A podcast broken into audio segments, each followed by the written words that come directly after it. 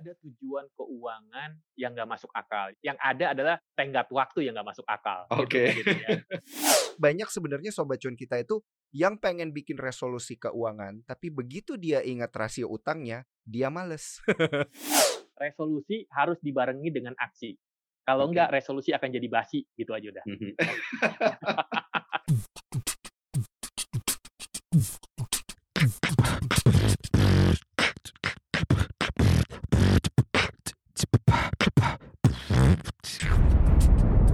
Cuap-cuap cuan. Halo Sobat Cuan, ketemu lagi bareng gua Daniel Wiguna dan saat ini kita ada dalam segmen interview begitu ya, interview khusus hari ini dengan tema yang sangat hangat dan pasti banyak dipikirkan sebenarnya ya oleh para Sobat Cuan kita di awal tahun gitu. Nah, ini mengingat udah tahun 2022, gue juga mewakili cuap-cuap cuan ini pengen mengucapkan Selamat tahun baru 2022 ya. Semoga semakin cuan di tahun 2022 ini cuannya bisa lebih banyak begitu ya dari tahun 2021. Nah, untuk mengawali tahun 2022 ini ya seperti biasa ini adalah tema yang memang sering kita ulang-ulang tapi menjadi satu tema yang paling penting untuk dipikirin oleh para sobat cuan yaitu bagaimana mengatur resolusi keuangan supaya di tahun 2022 ini bisa lebih mapan gitu ya. Nah, untuk membahasnya kita sudah terhubung nih secara eksklusif langsung ya bersama dengan Bapak Muhammad Andoko, Independent Financial Planner and founder dari One Shield. Halo Pak Andoko, kabar sehat Halo. Pak? Halo Daniel, sehat sekali Daniel, Alhamdulillah. Sebelumnya saya juga mengucapkan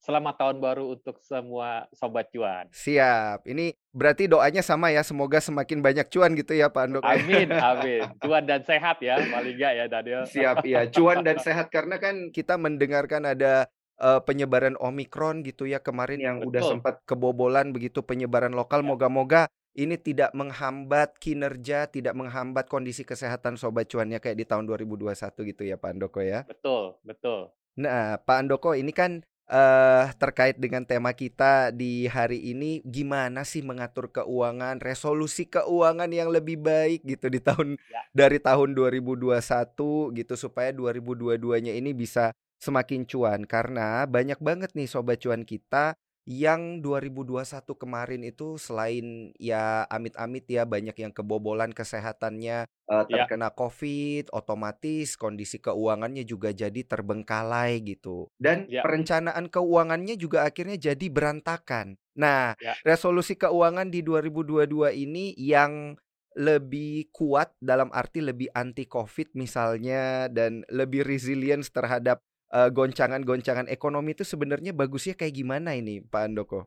Baik, thank you Daniel. Hmm. Jadi sebelum kita mau ngomongin tentang apa yang mau kita lakukan, yang baik apa yang benar resolusi keuangan, kita kayaknya perlu tahu dulu nih apa arti resolusi keuangan Daniel. Jangan nah, sampai kita bener. bisa beda pandangan tentang apa arti resolusi keuangan ya. Buat hmm. saya ya, resolusi keuangan ada sebuah keputusan yang tegas terkait dengan keuangan sobat cuan mm-hmm. terhadap apa yang mau Anda lakukan dan apa yang tidak akan Anda lakukan. Mm-hmm. Ya, contohnya apa? Misalnya gini, uh, apa yang mau anda lakukan ya keputusan tegas yang anda lakukan misalnya contoh gini, saya ingin memiliki dana darurat saya enam bulan dari pengeluaran saya, mm. atau saya ingin uh, bisa melakukan investasi satu juta per bulan. Itu kan berarti mm-hmm. apa yang akan anda lakukan ya. Betul. Sementara apa yang tidak anda lakukan adalah uh, saya ingin uh, mengurangi utang kartu kredit saya misalnya mm. ya, hmm. atau saya ingin supaya saya tidak lagi uh, banyak melakukan uh, belanja online ya apalagi yeah. kan iya. di saat covid ini kan orang belanja online kan meningkat ya jadinya nah kurang lebih itu dulu tuh dari kita seragamin dulu apa yeah. arti resolusi keuangan begitu Daniel mm -hmm. nah berarti harus ada ketegasan itu ya terhadap tujuan tadi kan yang seperti dikatakan Pak Andoko nah tapi kalau di tengah-tengah ketegasan ini misalnya udah ditetapin nih planningnya pengen gini gini gini tiba-tiba ada hal yang tidak diinginkan gitu Pak Andoko misalnya kayak kemarin ada beberapa sobat cuan kita yang harus ya karena terkena Covid jadi kondisi keuangannya jadi terhambat gitu. Nah, ini seperti apa nih? Haruskah ada backup plan gitu terhadap resolusi keuangan atau seperti apa nih?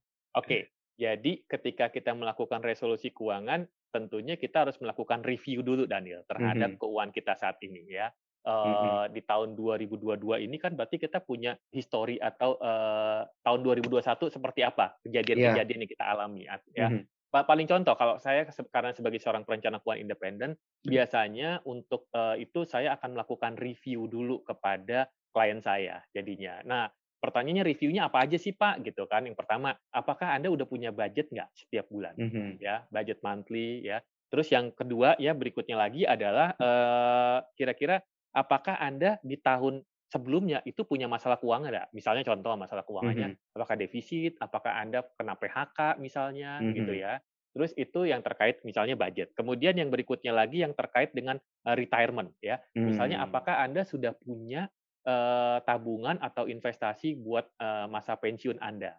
Terus yang berikutnya lagi kalau ngomongin pensiun lagi, jadi nanti tinggal kita klik tuh yes no yes no gitu ya. Terus terkait pensiun lagi misalnya apakah nanti Anda akan mempertahankan gaya hidup Anda? Contoh ya Daniel misalnya. Yeah. Saya satu waktu itu saya ada satu klien saya nih ya, dia itu nggak uh, ada masalah dengan masalah hmm. keuangan, tapi kan hmm. kemarin kripto lagi lagi pada itu kan Daniel, lagi hype lagi banget. Hype banget gitu ya. Dia taruh uangnya sebelas ribu dolar di situ Daniel. Waduh, jadinya, uh, uh, ya. banyak banget. Terus begitu dia konsultasi, saya bilang, untuk sementara tarik dulu deh saya bilang gitu tarik hmm. dulu deh gitu hmm. wah ternyata dia udah dekan juga Daniel ya karena hmm. kok berapa hari nggak nggak masuk rekening dia jangan-jangan uang gua ambles nih gitu kan iya, iya, iya. ya Waduh. tapi beruntung beruntung ternyata uh. uang dia masih tetap ditransfer ke rekening dia walaupun uh. ada kurs dua ribu ya satu dolar itu dua ribuan ya itu contoh ya dan saat itu uh, saya mulai mengedukasi dia tuh jadi Daniel ya terus yang berikutnya saya akan tanya lagi misalnya kalau dia udah berkeluarga uh, mm-hmm. terkait pendidikan anak, apakah sudah nyiapin pendidikan anak belum? Mm. Saya tinggal hmm. klik yang tadi yes no. Terus udah mm-hmm. tahu nggak berapa kenaikan tiap tahunnya atas biaya pendidikan anak, gitu ya? Mm. Terus selama ini udah udah punya belum untuk menempatkan pendidikan anak? Kemudian maju lagi ke dalam misalnya uh, investasi. Uh, mm-hmm. Apakah investasi Anda sudah terdiversifikasi nggak? Mm. Ya. Hmm, Kemudian betul, betul. apakah investasi Anda sudah sesuai dengan keinginan Anda, harapan Anda, atau returnnya sudah sesuai imbal hasilnya sesuai dengan keinginan Anda, misalnya gitu ya. Nah, terus terkait lagi nanti saya maju lagi tuh terkait dengan misalnya uh, asuransi. Apakah Anda sudah memiliki asuransi? Yes atau no? Jadi ya, apakah asuransinya itu pasangan Anda juga sudah punya asuransi dan anak-anak misalnya? Ya, yes no lagi tuh. Kemudian apakah asuransi Anda yang sudah dimiliki itu sudah ideal apa belum? Hmm. Ya, Nah, itu terkait asuransi. Kemudian terkait eh, misalnya kalau kliennya sudah mendekati apa umur 40 50 mereka udah mikirin perencanaan hibah dan warisan tuh Daniel. Jadi yeah. eh, saya akan tanya apakah Anda sudah menyiapkan eh, surat wasiat belum gitu mm -hmm. ya. Kemudian apakah eh, Anda sudah mendesain perencanaan warisan dan hibah yang dengan cara meminimalisir teks atau meminimalisir biaya-biaya yang timbul ketika suatu hari terjadi itu. Nah, hmm. itu itu jadi salah satu check out-nya Daniel ya. Hmm. Setelah itu ketika mereka udah ada yes no yes no-nya, setelah itu saya akan uh, minta mereka untuk uh, buat uh, neraca keuangannya dia Daniel. Jadinya ya. hmm. ya. Neraca keuangannya di situ nanti di situ akan lihat uh, ada asetnya dia apa aja sih selama ini? Apakah ada aset liquidnya dia? Aset liquid itu biasanya Daniel ada tabungan, ada deposito, ada falasnya dia gitu ya. Kemudian hmm. apakah dia memiliki aset personal Misalnya dia sudah punya rumah, punya mobil, mm -hmm. kendaraan, misalnya perhiasan, ya, mm -hmm. kemudian dan yang lainnya, misalnya. Terus apakah dia memiliki aset investasi? Kan tadi kan diversifikasi kan ngomong, yeah. ya. Nanti yeah. saya lihat apakah dia sudah punya asetnya di mana aja? Apakah ada yang naruhnya di reksadana, di saham, di obligasi, misalnya. Kemudian ada yang naruhnya di eh, DPLK, ada yang naruhnya di logam mulia misalnya, atau di deposito. Sebagian ada yang orang uh, deposito biasanya saya taruh di aset liquid, tapi ada sebagian orang yang dia pengennya naruhnya di aset investasi. Atau dia punya properti yang disewakan, ya. Kemudian saya cek lagi ke utang-utangnya dia. Mhm. Utangnya utang jangka pendek, utang jangka panjang. Ya, utangnya kartu kreditnya berapa banyak, personal loan-nya dia berapa banyak. Kemudian utang jangka panjangnya apakah dia punya KPR, berapa cicilannya, kemudian apakah dia punya utang uh, eh, KPM, punya KTA, punya KPA, apartemen hmm. misalnya gitu ya. Nah, dari situ nanti si individu itu ya sobat cuan bisa tahu tuh oh dia banyaknya asetnya di mana. Apakah aset hmm. liquid, aset personal, aset uh, investasi. Nah, sebaiknya uh, sobat cuan itu mulai mempelajari tuh uh, macam-macam uh, aset-aset tersebut. Contoh, aset liquid itu adalah aset yang gampang dicairkan. Aset hmm. personal itu aset yang di Anda gunakan sehari-hari, sobat cuan. Mm-hmm. Sementara mm-hmm. aset investasi yang aset itu dibilang where is money make money gitu mm. ya. Utangnya nanti kita lihat utang konsumtif atau utang produktif. Nanti dari situ kemudian Daniel ketahuan tuh networknya dia, kekayaan bersihnya dia. Oh, oke. Okay, Selanjutnya okay, okay. saya ambil tools lagi Daniel, mm-hmm. yaitu uh, cash flow-nya dia. Selama ini dia itu punya income dapatnya dari mana sih? Apakah penghasilan aktif atau penghasilan pasif? Kalau mm-hmm. penghasilan aktif contohnya dia gaji, ada bonus, ada THR biasanya mm-hmm. gitu kan. Uh, contoh kemarin uh, di beberapa profesi tertentu bisa jadi mereka nggak nggak ada gaji bonus THR. Misalnya seorang dokter, dia mm-hmm. itu kan dapatnya adalah berdasarkan partner kan kalau dia di rumah sakit atau dia punya klinik misalnya itu contoh mm-hmm. ya Kemudian uh, apakah dia expense-nya bagaimana expense-nya? Uh, banyakan expense-nya itu yang yang misalnya apakah kebanyakan entertain ataukah uh, investasi bagian dari expense-nya dia mm -hmm. sehingga dari situ nanti bisa kelihatan Daniel apakah dia surplus apa defisit. Selanjutnya mm.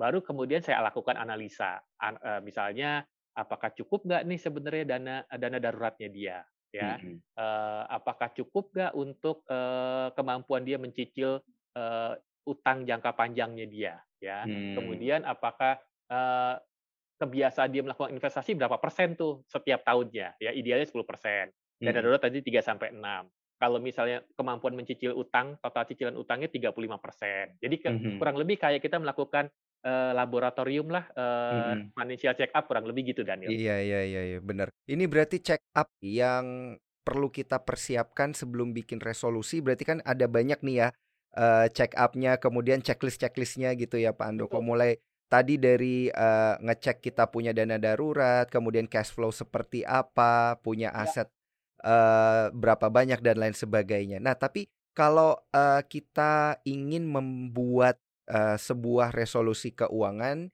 checklistnya dan juga check upnya ini kan harus benar dulu gitu ya, ya. Pak Andoko ya. Nah, dan apabila semua ini sudah di checklist gitu dan udah di check up, ini paling bagus itu kita bikinnya di akhir tahun atau di awal tahun kayak gini nih yang uh, yang paling tepat momentum waktunya gitu karena ada ada beberapa sobat cuan kan khawatir gitu aduh kayaknya gue udah telat nih udah ya. Januari nih gitu ya. saran saya gini dan ya jadi mm -hmm. uh, sobat cuan ya uh, mm -hmm. coba cari seluruh investasi seluruh tabungannya itu per 31 Desember. Jadi kurang lebih sebenarnya itu hampir mirip dengan SPT Anda kan?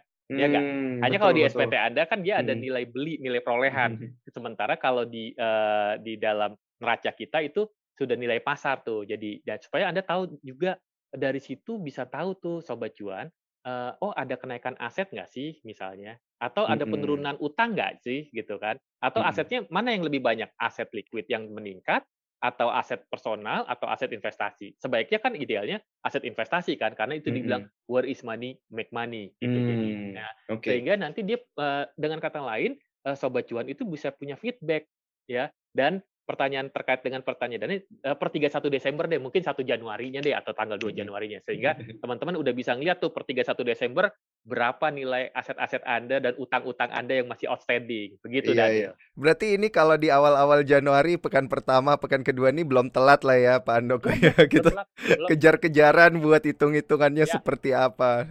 Nah, dari tadi uh, dari sekian banyak checklist yang biasa Pak Andoko lakukan begitu ya, checklist dan juga check up ini pos-pos yang paling penting untuk diperhatikan Sobat Cuan dalam membuat satu resolusi keuangan itu ada di bagian yang mana? Apakah di pos utang atau di pos aset liquid, di cash flow pendapatan atau di pos yang mana nih yang paling penting nih Pandoko? Oke, kalau menurut mm -hmm. saya, saya sebenarnya lebih ngelihat misalnya klien saya itu secara komprehensif mm -hmm. biasanya dan yeah. Tapi pos yang paling menurut saya dua itu adalah cash flow management dulu, yang paling cash penting menurut saya ya. Mm -hmm. Karena di cash flow management itu mencerminkan Anda menjalani kehidupan sebenarnya mm -hmm. Daniel ya. Yeah. Karena ada orang yang misalnya uh, ternyata oh tahun 2021 tuh oh gue ternyata banyak banyak uh, entertain atau ternyata gue banyak beli beli belanja online karena terdorong kebobolan tadi ya, ya. kebobolan gitu. Dan hati hati-hati kan kalau udah seperti itu tadi yang anda harus bikin keputusan tegas untuk tidak melakukan Betul. gitu kan jadinya ya.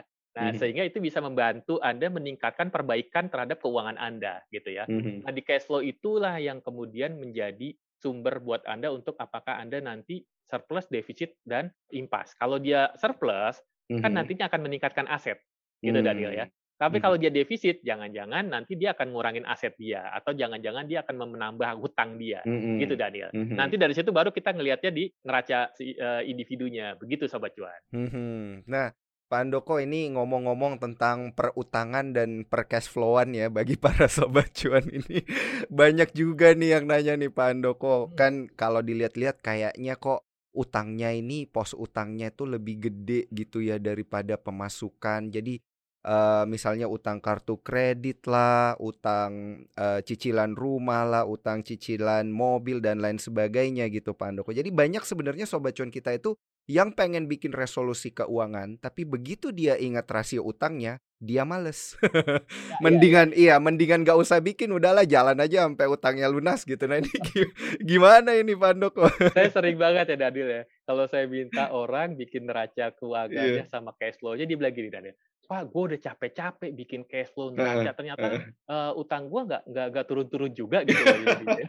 Jadi gue kapok bikin gini-giniin buat apa juga gitu. Yeah. Padahal sebenarnya kan itu bagian dari feedbacknya kan. Yeah, iya, uh, keuangan Anda saat ini adalah feedback keuangan Anda di masa lalu. Sebenarnya gitu kan sobat cuan jadinya ya. Dan oleh sebab itu makanya kalau Anda yang sering terjebak pada utang, jangan Anda apa hmm. pergi misalnya udah tahu nih kita banyak utang, tapi kita hmm. sering datang ke mall, misalnya gitu Daniel ya. Hmm. Akhirnya kita tergoda tuh ada ada beberapa diskon-diskon misalnya ya. Kemudian atau kita sering lihat tuh belanja online ya, e-commerce hmm. ya dengan uh, penawaran-penawarannya. Akhirnya kita tergoda. Jadi dengan kata yeah. lain, jangan sampai teman-teman udah udah tahu banyak utangnya tapi masih aja tuh ngelihat hal-hal yang harusnya uh, bisa dikurangin seperti itu. Kan tadi saya bilang ada lagi keputusan yeah, yeah, uh, untuk tidak melakukan gitu yeah, kan iya. jadinya. Ya berarti gak? kalau kayak gitu berarti tidak ada ketegasan. Wajar kalau gagal resolusinya ya.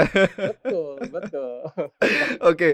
Pak Andoko, ini sebenarnya ya. kalau uh, kita lihat begitu dari sisi pos-pos dan juga checklist-checklist yang biasa Pak Andoko lakukan ini uh, kalau kita pengen check up keuangan pribadi gitu, ini hmm. sebaiknya dilakukan seberapa sering sih? Apakah tiap bulan atau hmm. tiap minggu atau tiap kali kita uh, dapat gaji atau tiap kali kita belanja atau gimana nih yang yang sehat nih? Oke, idealnya sebenarnya enam bulan sekali aja udah mm-hmm. cukup menurut saya ya. Kalau mm-hmm. cash flow dia pasti bulanan kalau cash flow. Mm-hmm. Tapi kalau neraca itu enam bulan per tahun aja udah cukup menurut saya. Mm-hmm. Karena kan neraca itu kan mengidentifikasi aset dan kewajiban. Mm-hmm. Sementara cash flow itu tujuannya untuk melihat selama ini uang Anda larinya ke mana aja, gitu teman-teman. Dengan kata lain, neraca Anda itu sebenarnya memberitahu Anda posisi keuangan Anda seperti mm-hmm. apa sih saat ini, gitu ya. Sementara cash flow Anda untuk melihat selama ini uang Anda larinya ke mana aja, gitu dan. Hmm, oke oke oke. Nah, di tengah-tengah membuat resolusi dan menjalankan resolusi gitu. Pak Andoko seperti tadi yang Pak Andoko bilang ya yang namanya godaan itu kan pasti banyak gitu ya. Tuh. Ingin mendorong sobat cuan untuk cheating sedikit-sedikit gitu.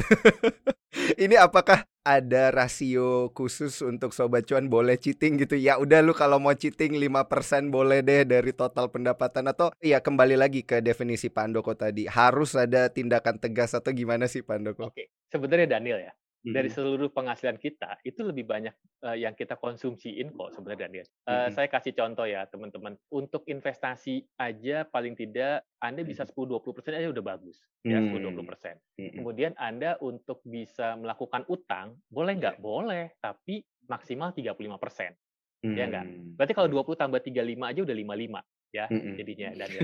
sisanya 45% itu Anda konsumsiin loh. Betul nggak? Iya iya iya betul. Bisa jadi tabungan loh itu ya Pak Andoko ya. Tabungan. Ya, salah satunya tabungan tabungan sebetulnya udah ada di, di tabungan yang 10 sampai 20% tadi kan. Oh iya iya iya. Uh-uh. Itu aja yang 35 tadi itu bisa jadi ah, di situ ada laptop Anda, di situ ada handphone Anda oh, gitu kan. Iya, ya, iya, ada iya, mobil iya, Anda di situ, motor ada, di situ ada iya, lagi-lagi iya, konsumsi iya. lagi kan sebenarnya. Konsumsi Kita lagi. cuma hanya diminta menyisikan mm-hmm. paling nggak 10 sampai 20% untuk Anda investasi mm-hmm. dan suatu hari Anda konsumsi yang nilainya jauh, jauh contohnya untuk apa? pensiun, contohnya mm-hmm. untuk misalnya pendidikan anak Anda gitu kan jadinya. Mm-hmm. Iya iya iya iya benar benar benar. Jadi ujung-ujungnya Dadil kita lebih banyak keluarin uh, konsumsi dibandingkan uh, saving atau nabung ya. Iya enggak? iya benar. Baru saya mau bilang gitu tuh Pak Andoko. Pak Andoko jadi gini nih kalau kita lihat uh, dari check up dan checklist gitu ya kan uh, dari uh, 100% pendapatan itu kan sebenarnya untuk kita pribadi ya. Tapi kan tadi uh, dari penjelasan Pak Andoko ada yang namanya checklist tentang apakah kita sudah berkeluarga apa belum gitu ya, ya atau betul. apakah kita sudah punya anak apa belum. Nah, ini untuk pengetahuan sobat cuan aja nih. Kalau dia masih uh, single atau uh, udah bersuami atau beristri, dan atau dia sudah punya anak. Ini apakah selalu kondisi yang ketiga atau sudah berkeluarga dan punya anak ini ini menjadi satu faktor pemberat berjalannya resolusi keuangan dengan baik gitu. Oke. Jadi lebih susah gara-gara pengeluaran lebih banyak gitu Pak ya, Doko maksudnya. Tergantung dan kadang-kadang kan kalau ada suami istri yang dia berkeluarga, istrinya juga kerja, sebenarnya kan mereka saling menunjang kan, mm saling support ya. Mm. Nah kecuali misalnya si suaminya menanggung semuanya, jadi istrinya mm di rumah, kemudian dia yang tadinya gaji dia itu untuk sendiri, sekarang yeah. gaji dia untuk uh, ber, uh, sama pasangan kan, atau mm -hmm. bahkan dia punya anak gitu ya. Mm -hmm. Nah di sinilah pentingnya buat sobat cuan juga bukan cuma dulu kita ngelola uang loh, tapi mm -hmm. juga sobat cuan coba untuk bagaimana meningkatkan penghasilan kita gitu ya. Mm -hmm. Kenapa? Karena kebanyakan orang-orang yang punya masalah keuangan Daniel, mereka mm -hmm. itu bukan mencoba untuk menyelesaikan solusinya, tapi menghindari hmm, gitu ya. Hmm, Sehingga betul. akhirnya apa yang terjadi menghindari dia akhirnya nggak naik kelas gitu kan jadi Daniel mm -hmm. ya. Mm -hmm. Dengan dia punya masalah keuangan, kemudian dia hadapi sama dia, sobat cuan, sehingga dia bisa mampu menyelesaikan masalah finansial dia dan akhirnya dia akan naik kelas gitu kan jadinya. Hmm. Dan kalau suatu hari dia kena masalah yang sama, dia udah tahu cara bagaimana menyelesaikannya. Jadi ibaratnya gini nih, misalnya sobat cuan. Misalnya Anda kuliah atau Anda sekolah, Anda nggak suka salah satu pelajaran matematika. Katakan uh, kalau dalam konteks keuangan Anda nggak suka uh, ngutang gitu misalnya, atau ada masalah masalah bunga utang gitu ya, kartu iya. kredit dan yang lainnya ya. Gara-gara Anda nggak suka matematika, misalnya Anda malas ngerjain soal-soalnya kan, dikasih yeah. tugas ya sehingga akhirnya apa? Anda kemudian nggak bisa ngerjain ujian. Akhirnya kan hmm. Anda naik kelas. Gara-gara satu mata kuliah itu atau satu mata pelajaran Anda jadi nggak naik kelas. Sama hmm. dalam kehidupan kita. Eh, Betul. Masalah keuangan Anda sebenarnya itu cara kita untuk bisa naik kelas. Jadi hmm. uh, dengan dengan masalah yang sama Anda harus mencari solusinya. Terserah Anda solusinya seperti apa ya.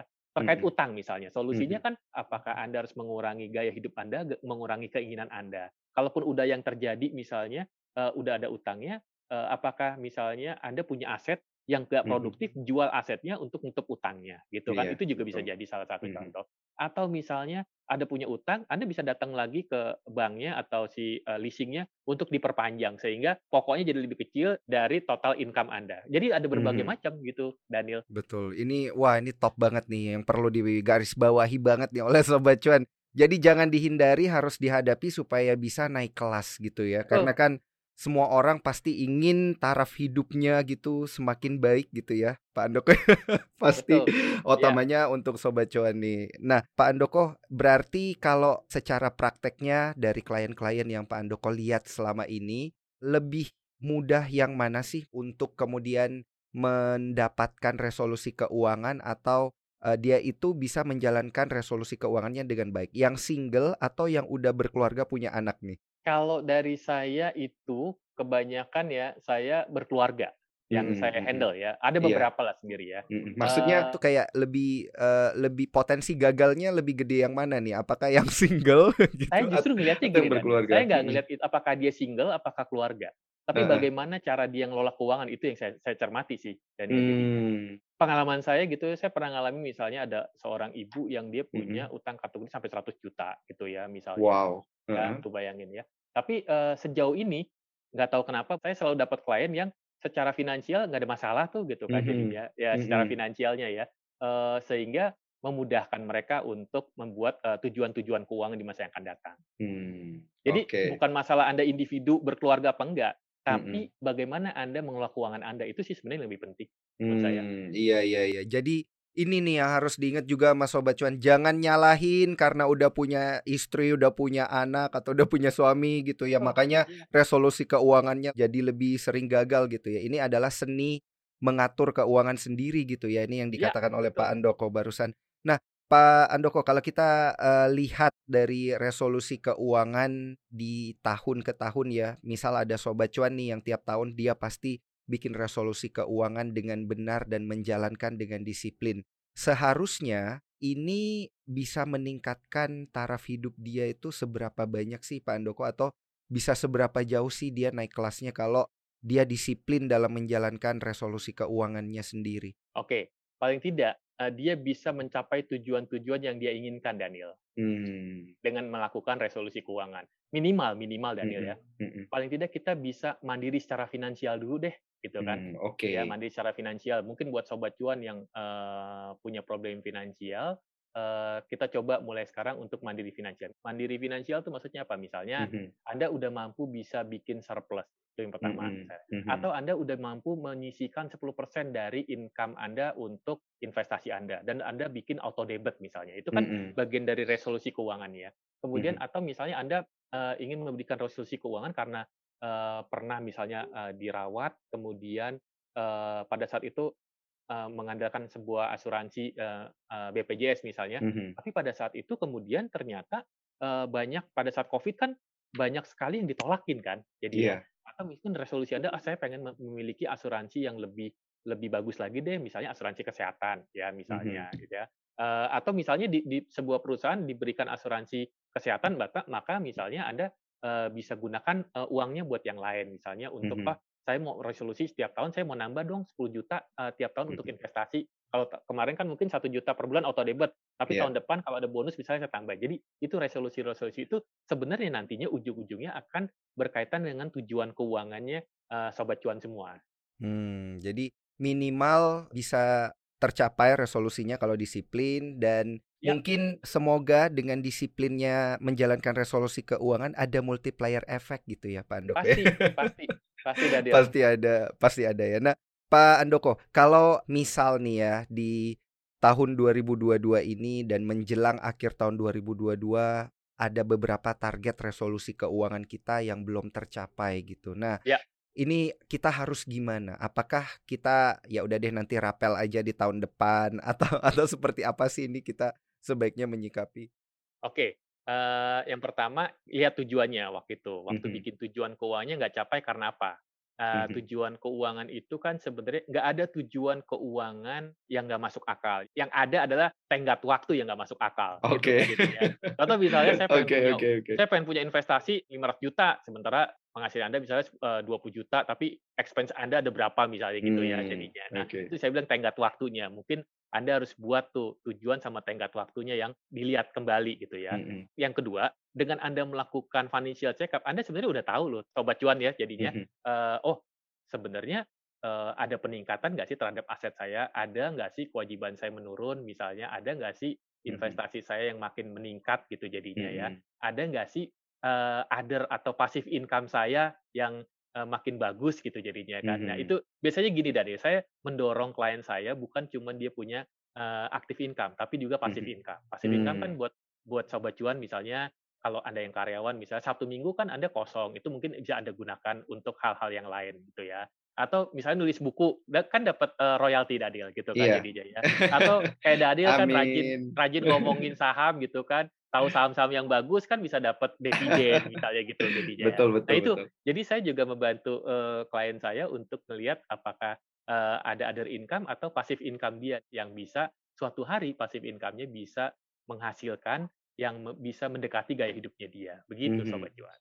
Baik, Pak Andoko, ini kita masih punya beberapa menit terakhir nih untuk ya. saya tanyakan pertanyaan-pertanyaan yang paling membuat hati sobat cuan ini gundah gulana.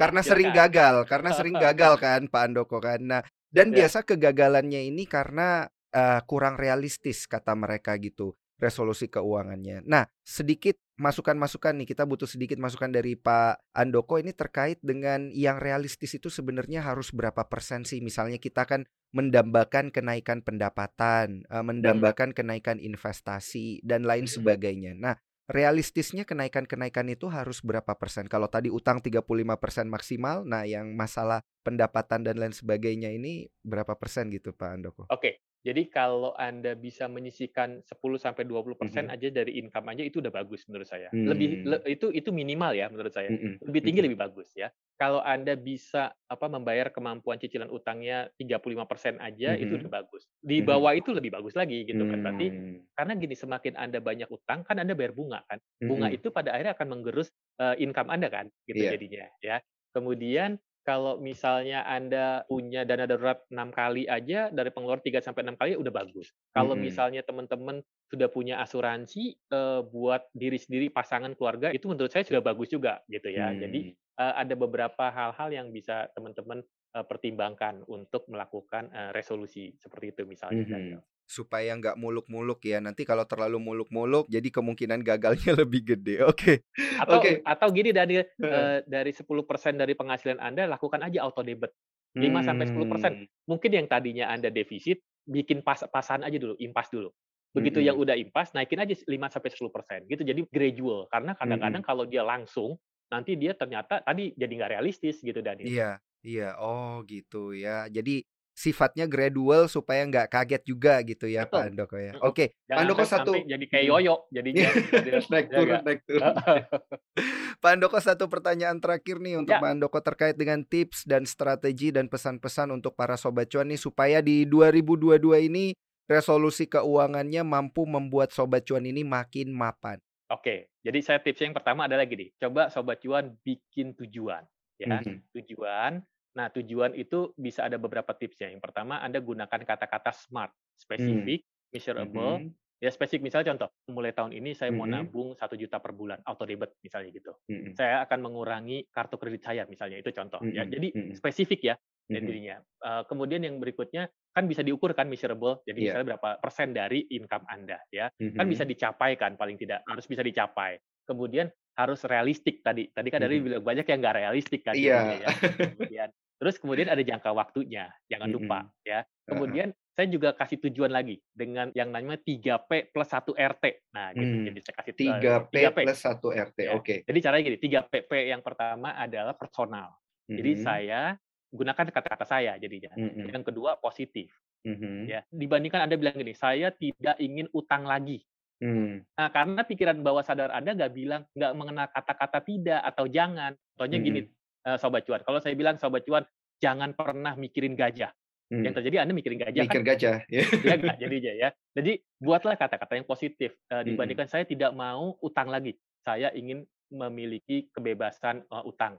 Itu misalnya Hmm. contohnya ya. Oke oke Jadi oke. terus yang berikutnya lagi present tense, P ya. Mhm. Jadi perso Mhm. personal, positif, present tense ya. Jadi Mhm. mulai sekarang, mulai hari dan seterusnya saya ingin bisa menabung 1 juta per bulan misalnya, atau Hmm. investasi 1 juta per bulan, atau mengurangi apa pun misalnya, eee, utang Mhm. Anda atau kartu kredit Anda gitu ya.